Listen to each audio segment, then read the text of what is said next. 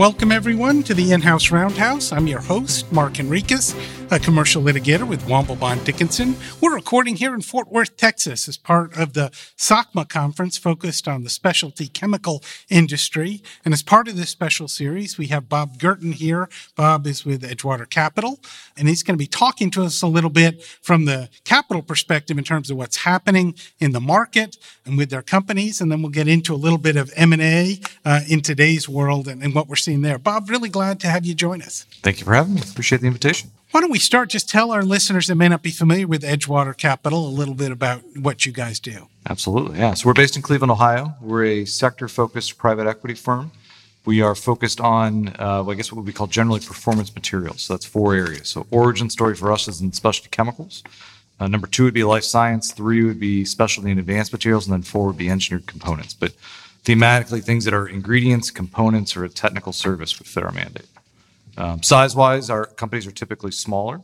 Uh, so I'd give you a barbell. I'd say a little under half have been owner operators, so they're probably give or take five in EBITDA. And then a, a little over half have been corporate carve outs. Those are typically a little bigger. So let's say 10 to 30. Okay. give you a sense of scale. Gotcha. Um, I know you were part of a panel earlier here at SOCMA. I know, I think a lot of folks are kind of wondering about what what's happening in the market generally and obviously you've got some insight into that given your experience and portfolio. How would you describe the the market today right now in this instant or maybe thematically over the last well let's do both Let, us give me give me some themes we haven't had a chance to talk in a couple years yeah. uh, i know we did a podcast a while back yeah. uh, back when we were live but the, the world is definitely a little different than it was in 2019 yeah. for, for a number of things whether it's covid or ukraine but i think the chemical industry's changed too so maybe give us a theme and then maybe a sense of maybe what you're gonna what you expect to see for the rest of 2022 ooh you're making me publicly take a stance i like yeah, it yeah. Um, so let's do maybe a little storytelling. So 2020. So leading into that year, I think, and this probably echoes what we felt in our portfolio companies. Uh, we were generally busy early in that year. Pandemic hits March, April. We all go, I, I don't know where this is going. I don't know how to assess risk. I would admit, in hindsight, we were too risk adverse, and we all kind of turned off. And so we had a couple deals very late. So in the last two, three weeks from closing, die at that point in time. So we took a quarter off as a market. M and A went away, uh, maybe a little more, and then it came back the other extreme latter half of that year, which I imagine your M and A guys felt yeah, the same thing. Definitely true. And for those of you that are regular listeners, you know we did a whole episode on the red hot M and A market with my partner saying they'd been busier doing deals than in 30 years of practice. So, yeah, and I, I would say I would true car- for you too. Yeah, and I would enhance in 20 late 2020. It would have been businesses that had resiliency or were enhanced as a result of the pandemic. Something happened. So take. Um, sanitation or uh, disinfectant or some story there where you'd be all right this plays into a pretty positive trend. So that was that was the story of 2020 2021 then the band-aid got ripped off completely and so everything that could become to market came to market. And so by an order of magnitude we were above the prior peak by as a market 30 35 40% and we figured out i think all of us collectively where the capacity of the m&a market was. We were bankers were turning down opportunities we all flipped in the May, April, May, June period where we went from bidding on broad or laying a lot of seeds with indications to picking the critical few. As a result, processes got narrower. That where it would take 20 to get to a, a market clearing price is probably taking five. And it doesn't mean prices come down. If anything, the competitive dynamic has stayed up there. But I would say that um, us picking more quickly where we're going to spend our time and our attention that's happening both from the sell side and from the buy side. So the dynamic, I don't think that's going away, and I think that's here to stay. And the role of maybe virtual diligence, accelerating processes is, is probably here to stay as well. Gotcha. So right now, so maybe bring it all full circle. So yeah. 21 was incredible, probably the peak that we may see in our M&A careers. Q1, I would say the hail, falling into Q1, some stuff that kind of didn't get done in Q4 but the new new opportunity, it's it's reasonably quiet right now. There's some stuff out there, but it's reasonably quiet. Gotcha. Um, and I'm hearing so there's this kind of rush. Have a lot of stuff closed into 2021. Yep. Some stuff was lagging in, you know, continuing over. Yep. But now new stuff is slowing down. Yep. Because the people that really want to get a deal done, a lot of more crunching to get done for tax and other reasons by the end of 21. Well, in the tax law, right, that September was your trigger, right? So pulled things even earlier that you didn't have as much on the like race to the finish in December. Um, I would have told you though, four weeks ago, I would have thought the pickup was going to come in April. And now I think the common logic I'm hearing is it's now not coming until June. So everyone's going to work through supply chain issues, uh, interest rates, uh, war in Ukraine. That everyone's in kind of let's wait and see, and we'll get it done this year. But there's no rush to go act right now. Okay, interesting. So you're joining that prediction and probably saying things somewhat quiet until June, but then a pickup in the second half. It certainly year? feels that way. I think. I think from hearing? overall stats, if I were to guess, we'll be around uh, 2019. So we won't be anywhere near in terms of total volume. Won't be anywhere near 20 or 21, but it, it may be compressed in the second half of the year. So we're all going to feel pretty full later on this year. Okay, yeah, sounds good.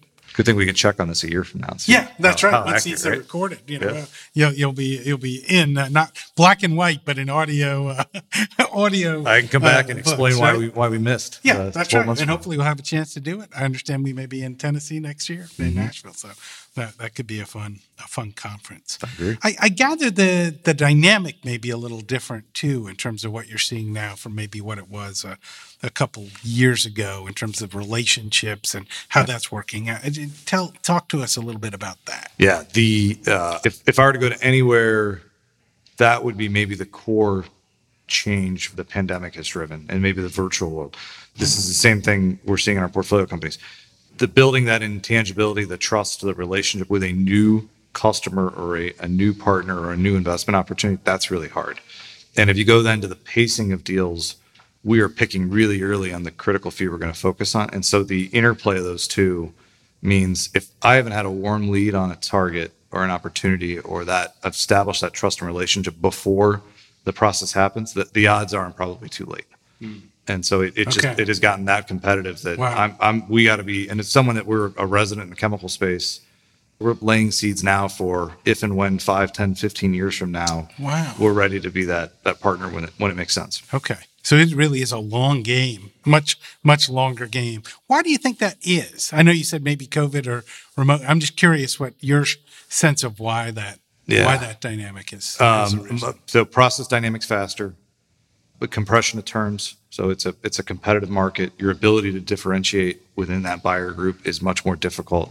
If we're not there early, we don't have the time on the front end to build that rapport. In, in a normal process, you would you would have several weeks leading into a management presentation, leading into a dinner, or maybe part of the diligence process where we could do sort of the feel out and get to know you. That that dynamic is really gone. Okay. Uh, it's it's pretty accelerated now. Gotcha. Interesting. And can you speak to a little bit of the maybe the broader sense? Uh, is there consolidation? Obviously, to some extent, all the merger activity results in consolidation. Do you see specialty chemical getting more consolidated? I know I've talked to some people here at the conference that say, look at big pharma, look at uh, some of the auto industry, you know, that, that over time we may see significant consolidation. Ob- Obviously, as you come here and you see 900 people with hundreds of booths, it doesn't feel super consolidated to me as an observer. But I'm wondering what your sense is in terms of the, the bigger trends on consolidation in, in specialty chemical. I think it plays a role. Uh, size wise, let me frame maybe the buyer universe, right? So, Yeah. in my lens, right? So, I've been with Edgewater a little over 10 years. When I started at Edgewater, when we lost, it was just a strategics, almost always. That has evolved now where it, when we lose, more often than not, it's going to go to a private equity backed Okay. strategic. So, that dynamic is different. I think in private equity in general, there's a compression of returns, right? And opportunities. So, we all look similar. And so you're seeing that dynamic play out where the majority of acquisitions are add-on acquisitions, right? Mm-hmm. And so then where does that take you? It means that anyone in that sort of five to 25 range in EBITDA is an add-on target. Yeah. Above that, there's it feels like there's an airball where the big the bigs are out there, and then there's not a lot sort of sub five or sub three in EBITDA. So that that spread seems to be pretty relevant, and especially your story on consolidation. Yeah. I would also describe private equity. We're balancing the rate of deployment of equity with risk and return. And so those are the two trades. And so if you, I would say people that are upmarket from us in fund size are more and more challenged as an asset or looking through the lens of an asset allocator. And so therefore they're valuing things that are clean, that I can get high velocity of deployment. And then that links back exactly to your story on consolidation. So if I can get dollars out quickly and a reasonable risk return, then you're going to see consolidation fast. So right now distribution's hot. We're seeing those get bid up, whether they're differentiated or not, but it's easy to deploy and they're logical strategic buyers. And I would say similar to other markets, and I think you hit that the nail on the front end. And then you're seeing this sort of gap where there's a hole where they, and you look at this floor where there are people that are sub five in EBITDA, and then there are a lot of people that are n- well north of 50 or 70 in EBITDA, and not a lot that are in the middle. Mm-hmm. So I think that that's sort of that your middle end. group has been Con- has been a target. it's I mean, consolidated They're consolidated and moved yeah. into one of the other. Yeah, yeah. You know, moved Yep. into that other group. Interesting. Now I know you you work with some owners. I'm interested in your take on kind of the relationship with operating partners, how that's changed and developed over the last few years, and maybe where that may be heading. Yeah. So if we're all paying more for businesses, then we have to find ways to help be a, a value-added provider to our portfolio companies. So we think very much that way. One of the ways on each one of the pillars that I described, there's an operating partner that owns that space that comes out of industry that's technically trained. And so we take that to heart. Most of us are finance, most in private equity are finance. And so when you're investing in technically driven organizations, there's a respect on where we belong and where we don't. And so having those operating partners to at least bring consistency of approach, market knowledge, and then we may go find a true domain expert in a particular area to build around our team. That's been pretty critical. And so when we're sitting with owner operators or corporate carve-outs, we're describing pretty early on where we can add value, where we can be helpful, how we could be a partner. And I'd say more of that with an owner operator when we're transacting, they're going to end up being our partner Okay. when the deal's done. So that, or this comes back to that long tail relationship, right? Yeah. You're not doing that decision quickly. This is a marriage together, and how's this going to work? And are we aligned in vision? And are, is Edgewater bringing something unique or compelling that's going to help you get to the next step? Gotcha. Right. So it is a long date. To stick with the marriage analogy, it's a pretty long dating game here where you're doing courtships and uh, Yep. and proposals and working together and exploring the relationship for a long time before you get to that. Yeah. And remember, for, for us, we're looking, we're not a high volume shop, right? So we're having lots of conversations and we're looking for two or three things that fit us. Mm-hmm. And we're replicating across those four areas a business model that we've been successful at. And so we're, we're looking to do that same typical approach. Not every deal is slightly different, every investment is different, but the commonalities, the themes of what do our customer need? How do we build and scale the organization? How do we invest in the people? How do we invest in the, the organization, the, the facility, th- those common stories? How do we assess a pipeline? All of those sorts of um, how you bring in the right amount of institutional processes to small companies. Uh, there are certainly common common Yeah. themes there. Yeah. Well, that's good.